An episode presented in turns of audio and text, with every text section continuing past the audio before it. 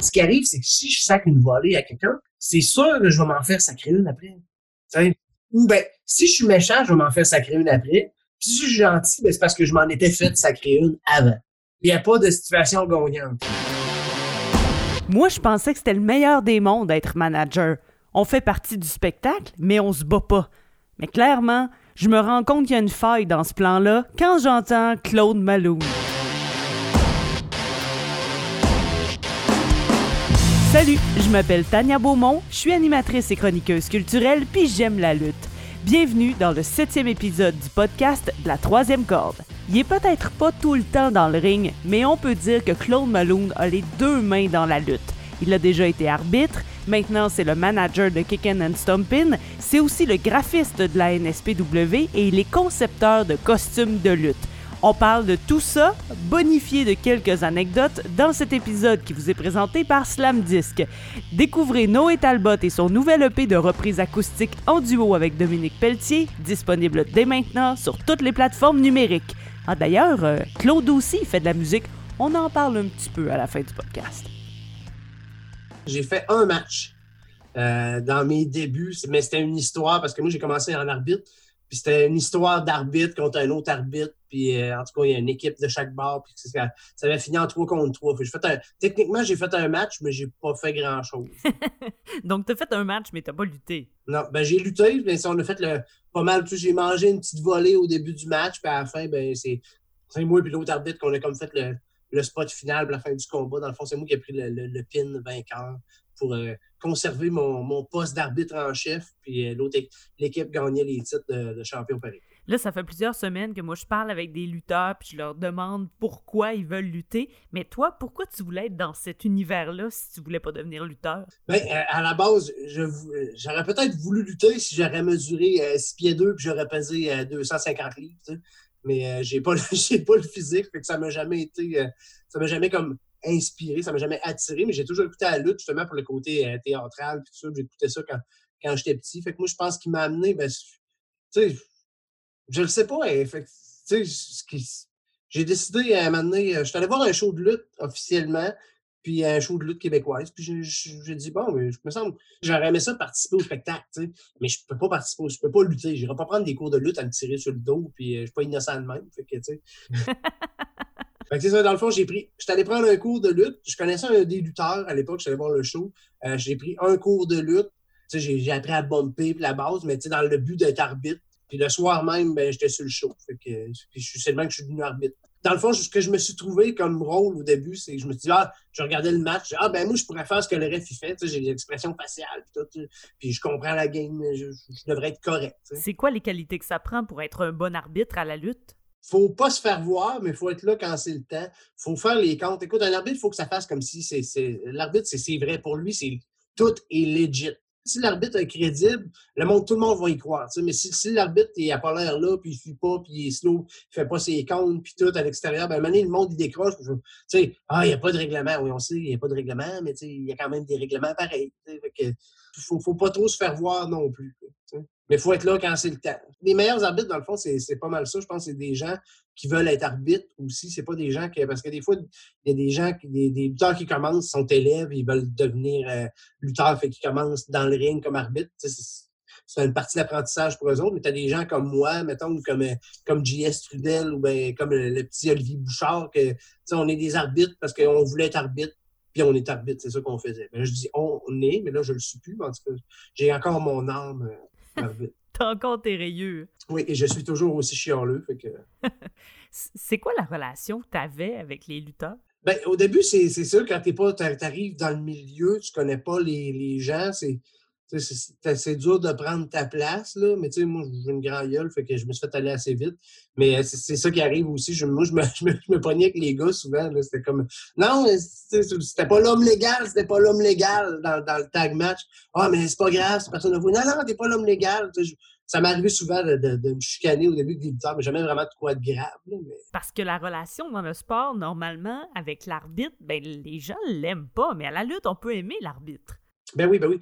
Moi, c'est un peu de même que je, suis arrivé à avoir un match de lutte parce que le monde s'est mis à m'aimer en tant qu'arbitre. J'avais mangé une coupe de volée, des coups de pied d'en face, puis une coupe de bombe, puis là, le monde dit il commence à t'aimer. Fait que c'est le même que j'ai embarqué dans une storyline. C'était vraiment organique. C'était pas, pas prévu là, quand que le booker il a pas dit Ah, je vais mettre Claude Malone dans une storyline, ça va être bon. Là. Il, a, vu, il a tenté le coup de la, foule, de la foule puis euh, il a été avec ce que, ce que ça donnait. Est-ce que tu regrettes de plus être arbitre ou ça va, t'es passé à autre chose? Tu sais, je prenais ça beaucoup à cœur. La lutte a évolué et a changé beaucoup aussi. Les règlements sont plus euh, respectés nécessairement autant qu'avant. Tout ça, puis c'est pas nécessairement une mauvaise affaire. En tout cas, moi, je venais trop fâché. Euh, tu sais, s'il y avait des matchs en 3 contre 3 puis c'était le free for all, euh, c'est pas le fun. tu sais, puis moi, je me Quand le monde dans la foule trouve que l'arbitre a l'air con, tu sais, c'est comme. Tu sais, c'est con, t'as l'air con. Le milieu du ring, t'as l'air d'un esti de tata. Genre, les, gars, ils s'en foutent, ils travaillent pas pour toi, mais toi, tu essaies de faire bien paraître en faisant les comptes les trucs comme il faut, mais eux autres, c'est comme. Ça, c'est ça, c'est le problème avec les matchs. Plus que tu as le monde d'un ring, plus que c'est pire que ça. Des, des, des three-man tags.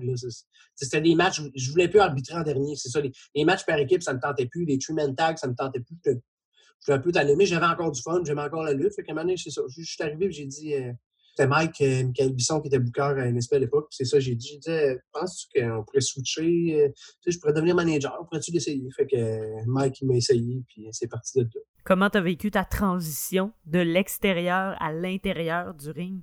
Ça a été, ça a été compliqué au, début. Ça m'a pris du temps à trouver mon personnage. Parce que, tu sais, Claude Malone, l'arbitre, poignait les nerfs aussi, je choquais. Tu sais, il était quand même proche de Claude Malone, mais le temps que ça m'a pris à me trouver comme faut, à me trouver un style, à me trouver une façon de parler, à me dégager, me trouver des lutteurs. Au début, là, on essayait des affaires.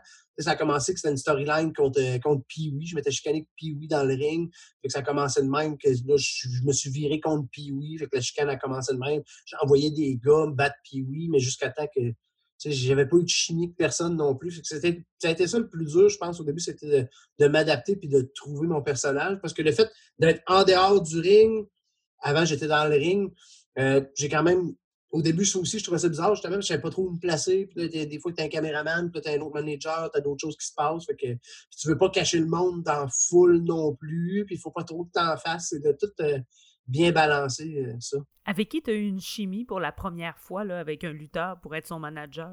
Ça a vraiment été avec, euh, avec euh, Steve puis Yvan. Ça a été vraiment avec Kicking and Something quand j'ai commencé. Parce que quand j'ai commencé à manager, j'ai managé. Mais tu sais, ça changeait souvent à, des shows. J'ai même managé des Américains, mais c'était des invités, des trucs. C'était pas, c'était pas béton jusqu'à temps que je me retrouve. J'ai managé Drew Onyx, puis kicking and stomping. Je me suis retrouvé à les manager, je pense pas mal les deux en même temps. Fait que je, je manageais une équipe puis un lutteur tout seul. Mais tu sais, c'est avec vraiment Yvan et Steve que ça, ça a commencé à cliquer. Je n'ai pas managé des tonnes non plus, plusieurs, mais sur un court laps de temps. Fait que j'ai pas eu le temps de développer trop de chimie avec euh, personne. C'est quoi le rôle d'un manager? Le rôle d'un manager, en tout cas, le, mien, c'est de me divertir. Non, mais le rôle de manager, écoute, c'est le but premier, c'est de faire, c'est bien faire paraître son lutteur. C'est faut que ton gars, les gars que tu représentes, il ben, faut, faut, que tu les fasses bien paraître, tu parles bien pour eux autres, tu, les mets au euh, quand tu peux, tu sais, puis euh, justement, quand c'est le temps, ben, un manager heel, euh, ça, va, ça va tricher, on va, on va être là quand c'est le temps pour tricher, faire réagir le monde contre nous autres, puis tout ça. Les managers gentils, c'est un peu plus dur à gérer, justement, j'ai fait les deux, mais c'est plus dur un peu d'aller chercher la, la sympathie de la foule, puis de chercher puis quoi faire au début. Euh, mais je pense que j'ai bien, je suis capable de balancer pas mal les deux, mais je pense que c'est ça. Le rôle principal de manager, c'est de, de, de, mettre ces gars, euh, bien faire paraître les gars qui représentent. Qu'est-ce qui fait que tu restes puis que tu continues à le faire? J'ai du fun. J'ai du plaisir. Moi, c'est. Euh, regarde, c'est. moi, je, je sais pas comment je pourrais dire ça plus que ça, mais moi, je vais à la lutte pour avoir du fun. Quand j'ai arbitré en dernier, justement, c'était plus le fun. J'allais à la lutte parce que j'aime la lutte, puis je voyais mes chums, puis les, les boys, puis j'aimais ça. Mais là, là, là j'ai vraiment le, time of my life. Depuis que je suis manager, toutes les affaires que j'ai pu faire, toutes les. Tu sais, puis moi, j'ai du fun, puis je vois que les gens, ils voient que j'ai du fun, puis on a tous du fun. C'est un gros divertissement pour, euh, pour tout le monde. Divertissement, ça, c'est mon mot préféré. Parce que c'est vraiment ton rôle, là. Ben oui, puis tu sais, moi j'ai pour m'en dire, euh, si tu te divertis, tu, si tu te divertis toi-même dans la vie, c'est sûr que les autres vont être divertis. L'important, c'est que toi, as du fun, puis euh, ça va aller tout seul. Mais est-ce que tu sais toujours ce que tu vas faire ou tu y vas sur l'impulsion du moment? C'est pas mal, c'est pas mal, il y a beaucoup, beaucoup d'impulsivité. C'est sûr que là, j'ai développé des patterns, tu sais, fait que je sais à quel moment je vais faire telle, telle affaire, puis tout. C'est sûr, des fois, il y a des choses euh, vraiment plus spécifiques, mettons, qui vont se passer dans le ring, vont être prévues, mais à l'extérieur, en général, c'est pas trop, trop calculé. Je sais pas euh, à quel moment je vais enlever ma chemise, à, quel moment euh, je vais, je vais me rouler à terre. C'est instinctif.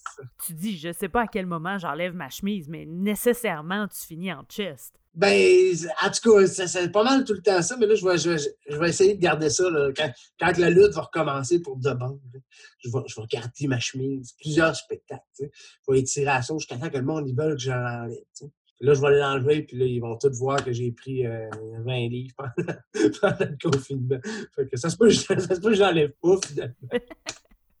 tu, tu, verras rendu là. Non, c'est pas, pas 20 livres. Pas 20 livres, c'est. Euh, 12,4 livres. Les lutteurs, ils font beaucoup de routes. Toi, tu es entre gros, gros guillemets, là, juste manager. Est-ce que tu les suis sur la route pour aller ailleurs? Ben, c'est ça.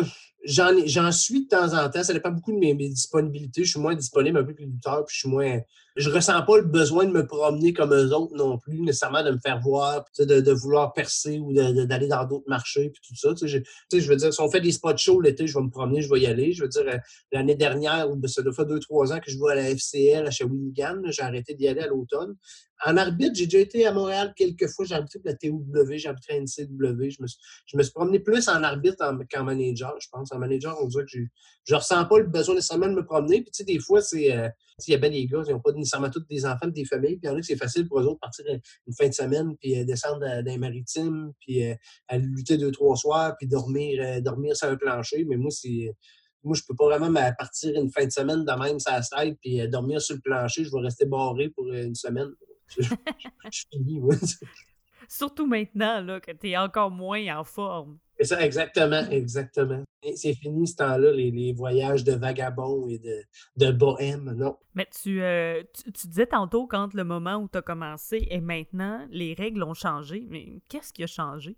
Ben, les règles n'ont pas nécessairement changé. La lutte est beaucoup plus euh, acrobatique, beaucoup plus, tu plus de kick-out. Il y a beaucoup de gros moves à ce des moves à beaucoup d'impact, des, des, gros moves puissants, mais les gars, ah, ils s'en relèvent à la dernière minute, ils, il pourrait être mort. sais, mettons, v'là, 15-20 ans, il, le gars, ça serait pas relevé de ça. sais. Je peux pas parler comme si j'avais commencé, de, ça fait 15-20 ans. En vrai, j'ai commencé en 2007. Fait, ça fait 13 ans. Mais la lutte évolue quand même parce qu'elle évolue aussi dans le sens que le monde sont de plus en plus conscients aussi que c'est un spectacle puis que le monde veut en voir des acrobaties puis le monde sont, sont plus éduqués peut-être à la lutte aussi. Les règlements sont un peu plus, euh, je dirais, bafoués pour le pour le bénéfice du show, mettons. Des fois, on peut faire de quoi de spectaculaire que ça fait, ça fait pas de sens, mais finalement, ça passe bien. Ça, je pense. mais pourquoi tu penses qu'aujourd'hui, on veut ça plus spectaculaire?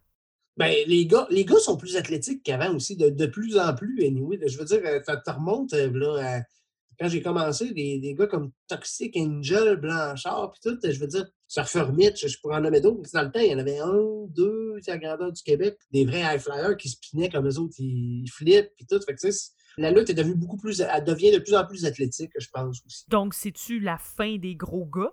Non, je pense pas, parce que ça en prend toujours, puis ça, ça va toujours en prendre. Tu sais, il faut que tu racontes une histoire à base. Que je pense qu'il y a toujours de la place. Et il y a de la place pour tout, en réalité. Là.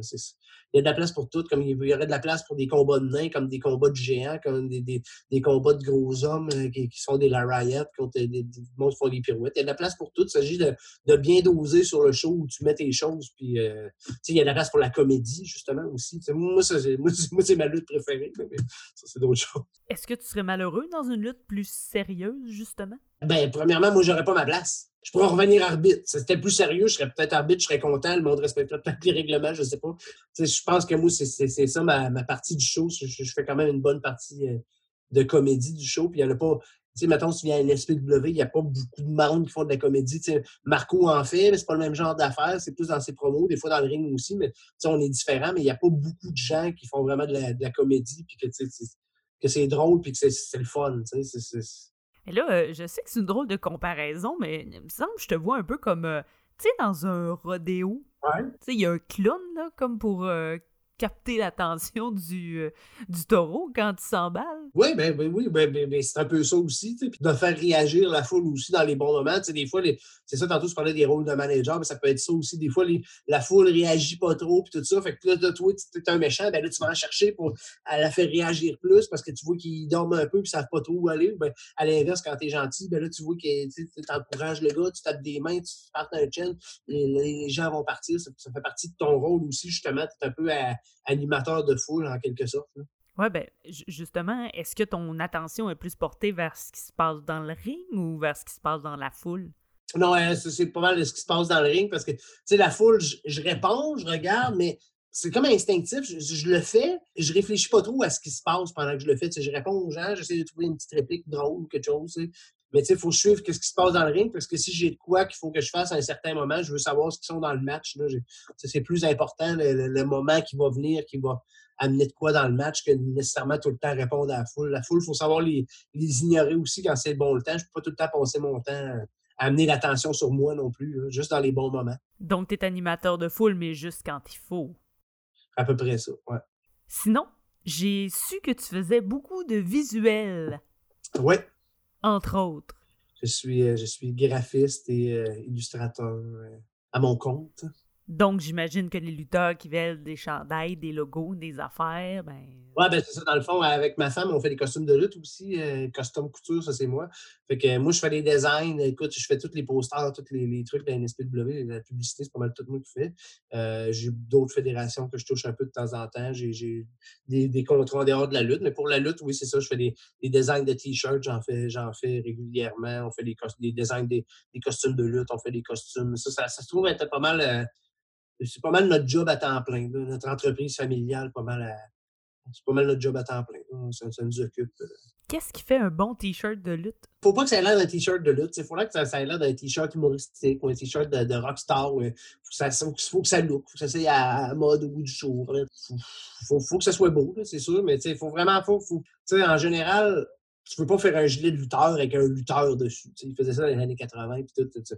Là, ça revient, c'est ça. Là, des fois, le monde aime les trucs que t'aimes. Fait que faut, tu, tu gages. Comme si je fais un t-shirt pour euh, Michel Plante, genre qui a une gimmick de, de, lutteur old school. Mais Michel, on en a fait un gilet, que c'est un gilet old school. Lui, c'est comme le Texas Tornado avec euh, la province de Québec en arrière, c'est sa silhouette. J'ai mis un lutteur sur un gilet, là, oui, mais j'ai enfreint ma règle, mais ça fitait avec la côte. Des fois, Marco, Marco, on va le mettre plus souvent ses gilets, mais souvent on va le, on va le transformer en un autre personnage. J'ai fait un Super Marco Bros. De faire ça plus cartoon, les Simpsons. On veut pas. Euh, les trucs moins pas trop réalistes, mais faut que ça ait l'air d'un, t-shirt de, pop culture ou un t-shirt de, rockstar. Est-ce qu'ils peuvent t'engager à la WWE? Parce qu'il me semble qu'ils font juste des t-shirts qui ont l'air genre d'un film d'horreur ou je sais pas quoi. c'est, c'est l'enfer. C'est l'enfer. C'est récemment, ils ont décidé qu'ils lâchaient à l'automne, ils, ont, décidé qu'ils faisaient des gilets pour tous les gars d'NXT. Fait que là, sur le WWE Shop, ils ont mis des gilets d'NXT avec des designs, c'est dégueulasse. C'est écrit les noms du gars. C'est comme, je peux-tu l'avoir, la job, moi, tabarnouche? Tu sais, je veux dire, ils ont mis cinq minutes ou ils ont mis ça dans un générateur. C'est n'importe quoi, tu sais.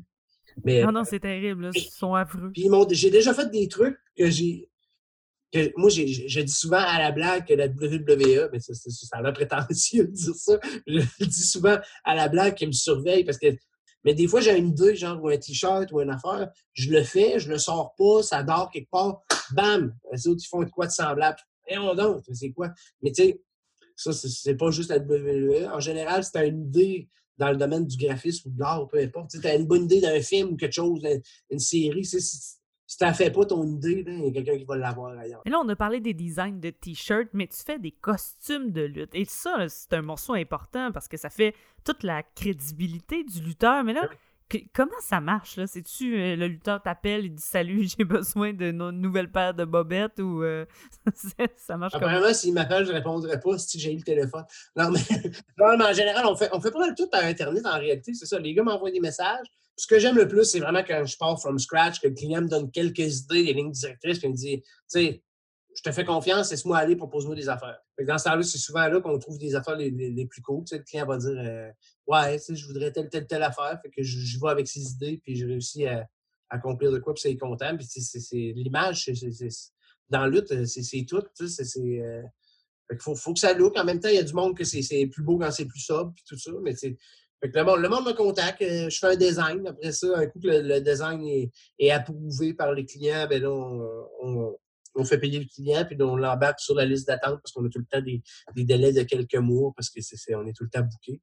Puis, euh, coup qu'on est rendu à son tour, ben, on fait son costume, tout ça, euh, selon, euh, selon ses, ses, ses, grandeurs, ses choses. Puis, aussitôt que c'est fini, on, on ça, puis c'est à lui. Puis, le monde sont contents parce que, tu sais, en général, je dirais ils sont, sont, solides, nos gears. Ça, ça, dure longtemps, ils sont bien cousus. Ma, ma, femme est une excellente couturière. Moi, je fais, je fais aucun job de couture. Dans le fond, moi, je fais juste. Euh, moi, je découpe les patchs, les logos, tout ça. J'assemble le, tissu, je le colle ensemble, mais je fais aucune couture. je fais de l'assemblage, mais je fais, je fais aucune couture.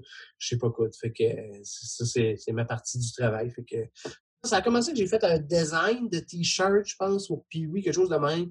Puis là, ma Geneviève accusait, je savais pas trop longtemps que je sortais avec. Puis euh, puis oui, il avait dit à la fin, ah, me prendrais des nouveaux têtes. ah, il est capable de faire ça. Nous autres, on n'a jamais fait ça. Ah, tu sais quoi, tu vas capable de faire ça. Fait qu'on a commencé, on a fait une paire de têtes à puis oui. Après ça, tu as fait un, des premiers costumes à mon chum Tom Leblanc. Après ça, euh, après ça, c'est la partie de même. Puis écoute, euh, on a des clients euh, partout dans le monde, surtout aux États-Unis, au Canada anglais, puis au Québec. Mais on en, a quand même eu un peu en Europe. puis non, ça se promène. Là. Des gens qu'on connaît? Récemment, on a fait un gear pour euh, Nikki Cross à WWE, mais euh, c'est juste un peu le moment où, avant qu'elle tombe en équipe avec Alexa Bliss, puis euh, ils ont comme un peu switché son look, fait que le costume, le temps qu'on le fasse, qu'elle l'aille, son personnage avait comme changé. Fait que elle l'a porté sur des house shows, j'ai vu des photos puis tout, mais tu sais, elle l'a jamais mis à la télévision sinon. on n'a pas eu vraiment de clients connus en tant que tel. on a fait Kevin Steen, Kevin Owens, Kevin Steen, à l'époque, avant de s'en aller, juste avant de signer pour NXT, euh, il nous avait commandé deux singlets parce qu'il voulait se faire faire un costume de lutte. Il voulait bien looker pour aller à la lutte, puis tout ça. Puis quand il est arrivé à NXT là-bas, puis tout, ils ont dit, euh, je pense que c'était Enzo, quelqu'un qui avait dit, il avait mis son singlet, puis tout, pour aller faire un photoshoot. Puis il y en a un dans le fil qui a dit, fais là, c'est pas Kevin, c'est pas Kevin Steen, tu sais. Ah ouais, tu penses, puis tout. Non, non, tu sais finalement, ben, il, s'est mis un t-shirt, puis euh, ses shorts, puis ça a passé de même. Puis le management l'a gardé de même parce qu'il trouvait que c'était son image, puis qu'il ne voulait pas le changer. Fait que euh, finalement, lui non plus, il n'a jamais porté son costume. Fait que sinon, euh, je pense qu'il y a eu des gars qui ont peut-être à Chicago, à Ring of Honor, puis tout. J'ai pas de, de nom. Je sais pas, je surveille pas tout non plus. Je connais pas les indies, je check pas tout, tout le temps où ce que mes clients luttent. J'aimerais ça. On, serait, ça serait cool de jour se dire euh, Ah, j'ai eu des gears au Tokyo Dome ou j'ai eu des gears à WrestleMania, genre, tu sais, ah, j'ai un costume à WrestleMania. Mais, euh, tu sais, mon client, que ce soit euh, justement Pee-Wee ou Tom Leblanc ou bien ou ben, Seth Rollins, mettons, ils vont tous payer le même prix. Tu sais, je veux dire, je fais pas ça pour avoir une renommée. Moi, c'est j'aime ça faire ça, puis on nourrit nos enfants, puis on paye nos comptes euh, en, partie avec ça. Fait je veux dire, je trouverais ça hâte de dire Ah, j'ai quelqu'un, mais je ressens pas le besoin de faire des gains nécessairement pour du monde à haut niveau, parce qu'en même temps aussi, euh, il y a un niveau de stress qui s'amène à ça aussi. Euh, tu sais, ça prend le costume pour telle date, il y a un gros show, puis tout, c'est la pression, puis nous autres, on travaille à la maison, j'ai des enfants ici, ils vont à l'école, et ils reviennent ici, on s'en occupe, on travaille au travers, puis je veux pas nécessairement avoir un rythme de vie où je suis stressé, puis que je suis effréné, puis qu'il faut que je deliver, puis j'ai des deadlines. Euh, justement, euh, avant, on faisait des rush orders. Le monde pouvait nous payer un peu plus cher pour qu'on le livre en dedans de deux semaines. On a arrêté de le, on a arrêté de le faire parce que c'était l'argent de plus qu'on chargeait valait pas la peine pour le trouble que ça nous, fait, ça nous donnait. Parce que là, on rushait, on stressait, puis là, pendant ce temps-là, ben, tu tasses d'autres clients qui ont déjà payé. Ça fait comme ça fait comme pas de sens de faire attendre du monde qui ont payé pareil le prix. Fait qu'on s'est dit, c'est plus fair, genre, c'est. Non, c'est. Il n'y a plus de, plus de rush order. On veut pas de. Moi, j'ai pas besoin d'être stressé dans la vie, en vrai. T'es à peu près le seul qui fait son activité de lutte, là, présentement. Ben, ouais, un peu, oui, vraiment, dans le fond. Mais, il y a Marco aussi. Marco, il faut élever. Euh, moi, je lève une fière chandelle, s'il entend ça. Écoute, euh, il a fait des promos à tous les jours, quasiment, tout le temps, des promos, des, des vidéos. Il, travaille sa page Facebook. les médias sociaux, c'est quelque chose. Moi, j'ai justement j'ai deux bennes, j'ai des affaires, des, pages, puis pour avoir du reach comme il y a, il travaille fort en maudit parce que c'est vraiment pas évident, l'algorithme de Facebook, tout ça. Puis c'est un état que je trouve que durant la pandémie, il a continué. Il, était là pareil, on l'a tout le temps vu, il n'a pas arrêté. Est-ce que ce que tu portes quand tu es manager, c'est toi qui le fais aussi? Euh, non. J'ai. Tu sais, connais-tu l'expression? Ben, c'est sûr que tu la connais. Cordonnier mal chaussé culturé comme toi, tu connais ça, toi qui es culturé, voyons, la vie culturelle, tu connais ça. Bon, ouais, cordonnier mal chaussé. Fait que c'est exactement ça. J'ai à peu près trois, quatre tissus différents qu'on a achetés depuis une couple d'années pour me faire des chemises, puis pour faire des pantalons. Puis j'ai jamais le temps de les faire. si je fais de quoi pour moi, ben, ça me paye pas. Fait que je vais faire un contrat avant. Fait puis on, on, est souvent un, petit peu en retard puis tout le temps en arrière. Fait qu'on n'a jamais, jamais de temps de libre. Parce que en plus, je me suis dit, acheté un super beau, trois beaux tissus, de la cuirette, de la belle cuirette. Oh, wow. qui est il y en a une, c'est caramel. Il y en a une qui est blanc cassé. Puis l'autre, c'est un espèce de beau brun chocolat foncé. Ça faire, ça faire un beau côte de cuir avec des franges, en tout cas. C'est à la Macho Man, tu sais, avec. Euh, idéalement, j'étais supposé l'avoir pour Golden euh, l'année passée, je pense. Fait que... Mais finalement, je pense que j'étais en chaise roulante. Fait que j'aurais pas pu mettre mon, mon manteau. Donc, Golden Opportunity de 2019? On s'en est dernier, dans le fond, parce qu'il n'y en a pas eu cette année, finalement. Ouais, c'est ça, pas lui qui n'a pas eu lieu, là. Lui qui a eu lieu. Oui, j'étais en chaise roulante, c'est ça. Comment ça, t'étais en chaise roulante? J'ai manqué ça. Ouais. c'est revoir dans mes photos Facebook, c'est divertissant. J'avais un souvenir de ça aujourd'hui, justement. Dans le fond, ça avait commencé euh, une storyline au début. Yvan était champion junior heavyweight, s'était fait prendre la ceinture par Blanchard. Puis Blanchard m'avait donné un coup de genou, genre euh, dans, le, front, dans le milieu du ring, si je faisais mon baveux. Puis là, euh, le show d'après, ben, j'étais arrivé avec un carcan. C'était maudit solage, je me brisais le cou. là, le show d'après, ben là, j'étais arrivé avec un, avec un attel, parce que là, ça m'avait descendu dans le bras, puis tout. Là, le show d'après, j'étais arrivé avec une canne, parce que, puis une botte, parce que là, ça m'avait descendu dans la jambe, puis tout. Puis tout, j'étais arrivé avec la Golden.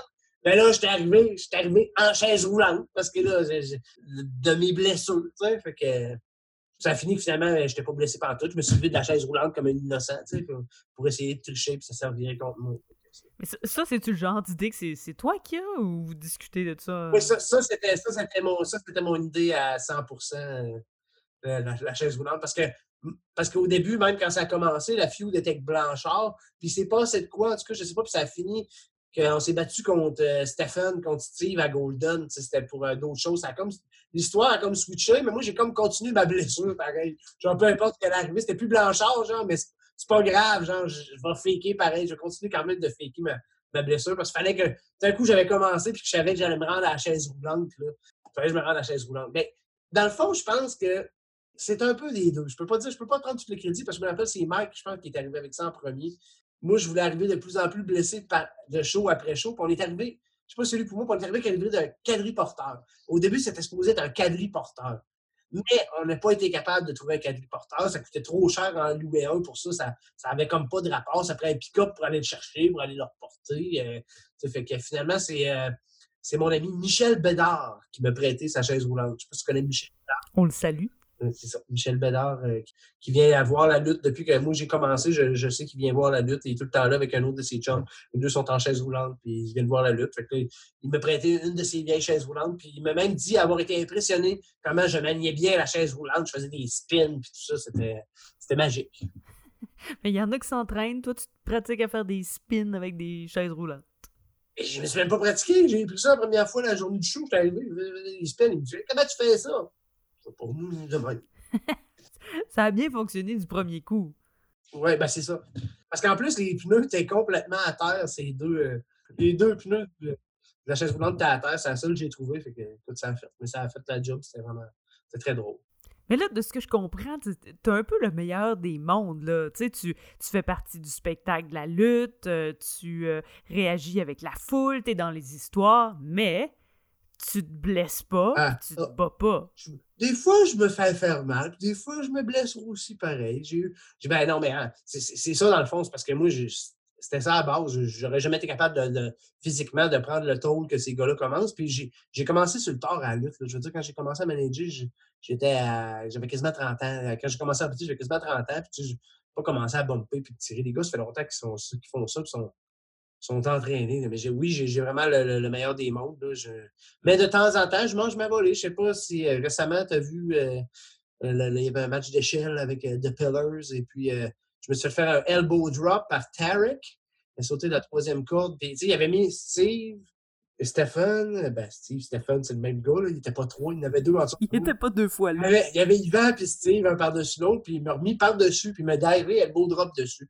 Moi, je suis pas lutteur. D'habitude, j'ai tout le temps peur. Je, suis honnête. Là. Moi, je suis peur. Je veux jamais prendre aucun move. Les gars, ils, les gars, ils rient de moi pour ça. Je veux jamais. J'ai peur de tout. Je suis pas lutteur, justement. Je le dis tout le temps. Je n'ai pas le goût de prendre ça. D'habitude, je, je prends pas grand-chose, puis je refuse. C'est bien calculé quand je prends quoi. Puis là, cette journée-là, ce show-là, je suis arrivé, puis Rick, ah, on va faire ça. Ah, pas de trouble. Moi, moi, je pense à rien. Je pense pas à ça.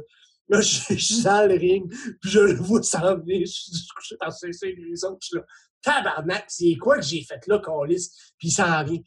Boum! Oh, j'ai eu mal, j'ai, les gars vont rire de moi, là, mais j'ai, moi, j'ai, que je suis pas tough, mais j'ai eu mal pendant une semaine et demie, deux semaines, comme faut. J'ai, même été consulté après un bout, parce que j'étais comme, mais finalement, tu sais, j'avais rien, mais tu sais, le problème, j'avais des, des, des contusions un peu. Je suis pas, je suis pas, habitué d'encaisser ça. Moi, là, il me sautait dessus comme si j'étais une vulgaire vidange. Mais c'est ça le problème. Toi, tu fais juste recevoir des coups, euh, t'en donnes pas?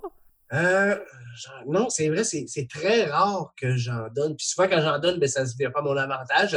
Je fais dans le le gars, il se vient, puis il rit de moi. non, j'ai vrai, j'ai-tu déjà vraiment donné un coup pas pire à quelqu'un? À mon souvenir. Puis je l'ai mangé, ouais, non. Moi, j'ai mangé, mangé des coups de sandales, ses fesses en bobette. Ça, c'était pas prévu. Hein? C'est une autre une anecdote, là, une anecdote. C'était à Golden aussi. Puis on se battait, euh, c'est Keen Thumping contre Drew Onyx, puis euh, Surfer Mitch, les ceintures par équipe, en tout cas. Puis à la fin du match, ben, je me ramasse en bedaine dans le milieu du ring avec Drew Onyx qui est comme fâché après moi. Fait que là, je réussis à me sauver en dehors, mais je passe, je me sauve par en dessous du ring. Là, quand je sors en dessous du ring, ben, il, me pogne par les. Surfer Mitch me pognait les pieds il m'a tenu les culottes. Quand je suis sorti au bord du ring, j'étais rendu en bobette. Fait que là, Dwanix m'a remonté dans le ring, mais il était supposé me sacrer une volée, me faire un big splash de la troisième corde. Mais lui, il a décidé avant qu'il m'a. Ah, pardon. il a décidé avant qu'il m'enlevait mon mocassin de cuir. J'avais des mocassins à cette époque-là, je me cherchais encore. Je savais pas quel soulier porter. Je portais des mocassins de cuir. Et puis, il s'est même fessé sur le cul avec mes mocassins de cuir je suis venu en tabarnak parce que ça faisait mal. Puis c'était pas prévu. Puis il continuait. Puis je disais, arrête, arrête, paf, paf, paf. Ah, si. Après ça, il m'a fait un big splash de la troisième corde. Puis pendant qu'il descendait, je me rappelle, j'ai même pas eu peur. J'étais comme, mon esti tabarnak, gros. ça avait claqué les mocassins, ses fesses. Puis après ça, backstage, je me suis battu avec. J'en ai mangé une tabarnak. Non, c'est pas vrai. je laisse pas battu avec pantoute. Je me rappelle, j'ai peut-être chiolé après un peu, puis il a fait comme. il était pas impressionné, puis ça a passé. Je pense. Bon, mais c'est là la faille dans ton plan, là. Toi, tu donnes jamais de voler à personne. Ouais, mais je pense que c'est ça. Cette fois-là, je pense que je m'étais fait avoir. Mais c'est ça. Oui, la faille de mon plan parfait. Il faut, faut, faut, trouver un moyen de sacrer une volée à quelqu'un. Non, mais c'est parce que ce qui arrive, c'est que si je sacre une volée à quelqu'un, c'est sûr que je vais m'en faire sacrer une après. Ouais, c'est le même, ça marche d'habitude. Ou ben, si je suis méchant, je vais m'en faire sacrer une après. Puis si je suis gentil, ben, c'est parce que je m'en étais fait sacrer une avant. Il n'y a, pas de situation gagnante. non, ben je pense que tu es mieux de juste recevoir des coups de temps en temps. Oui, c'est ça. Puis que, ben, la prochaine fois, je vais essayer de réfléchir plus et de dire Ah, c'est vrai, la dernière fois, l'elbow, j'aurais dû dire non. Mais je l'ai fait.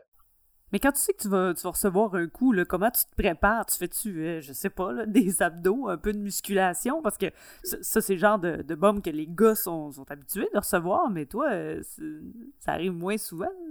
Ah non, je, comment, dis, comment, comment tu fais ça? Ah, ouais, de même, OK. On va faire attention, hein? OK. ça ressemble à ça après. Il n'y a pas moyen de se préparer. Ben, faut que tu fasses confiance aux gars. en général, euh, je ne prendrais pas. C'est une question de confiance. Il y a des gars que je, je prendrais pas de coups d'eux autres. Je, je, ferais non, non, c'est beau.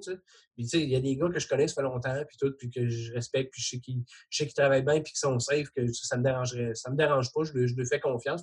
C'est une question de confiance, c'est sûr. Mais comme, comme pour les lutteurs entre eux autres, mais c'est vrai que c'est ça. C'est probablement que l'elbow que j'ai mangé, moi, un gars, un lutteur, il mange ça. Il va être, il va être il va dire, ah, je stiff un peu, mais tu sais, il va s'en crisser. Là. Moi, tabarnouche, je pensais à le mourir. T'es pas dans un band de musique qui s'appelle euh, Rad Adams? Ouais, exact. C'était pas un nom de lutteur, ça, qui était un skater? Ouais, exactement. C'était notre chum Rad Adams. Puis justement, dans le temps, tu sais, on parle de. Tantôt, je parlais des High Flyers, Toxic, puis Angel, puis tout. Ben, Rad Adams, c'était le High Flyers dans le temps. Il faisait des flips, il était, il était, il était incroyable. C'était un des gars que j'aimais le mieux arbitrer dans le temps. Je pense que c'est un des gars que j'ai le plus arbitré aussi. Je, l'avais arbitré vraiment souvent dans le temps à la R2W.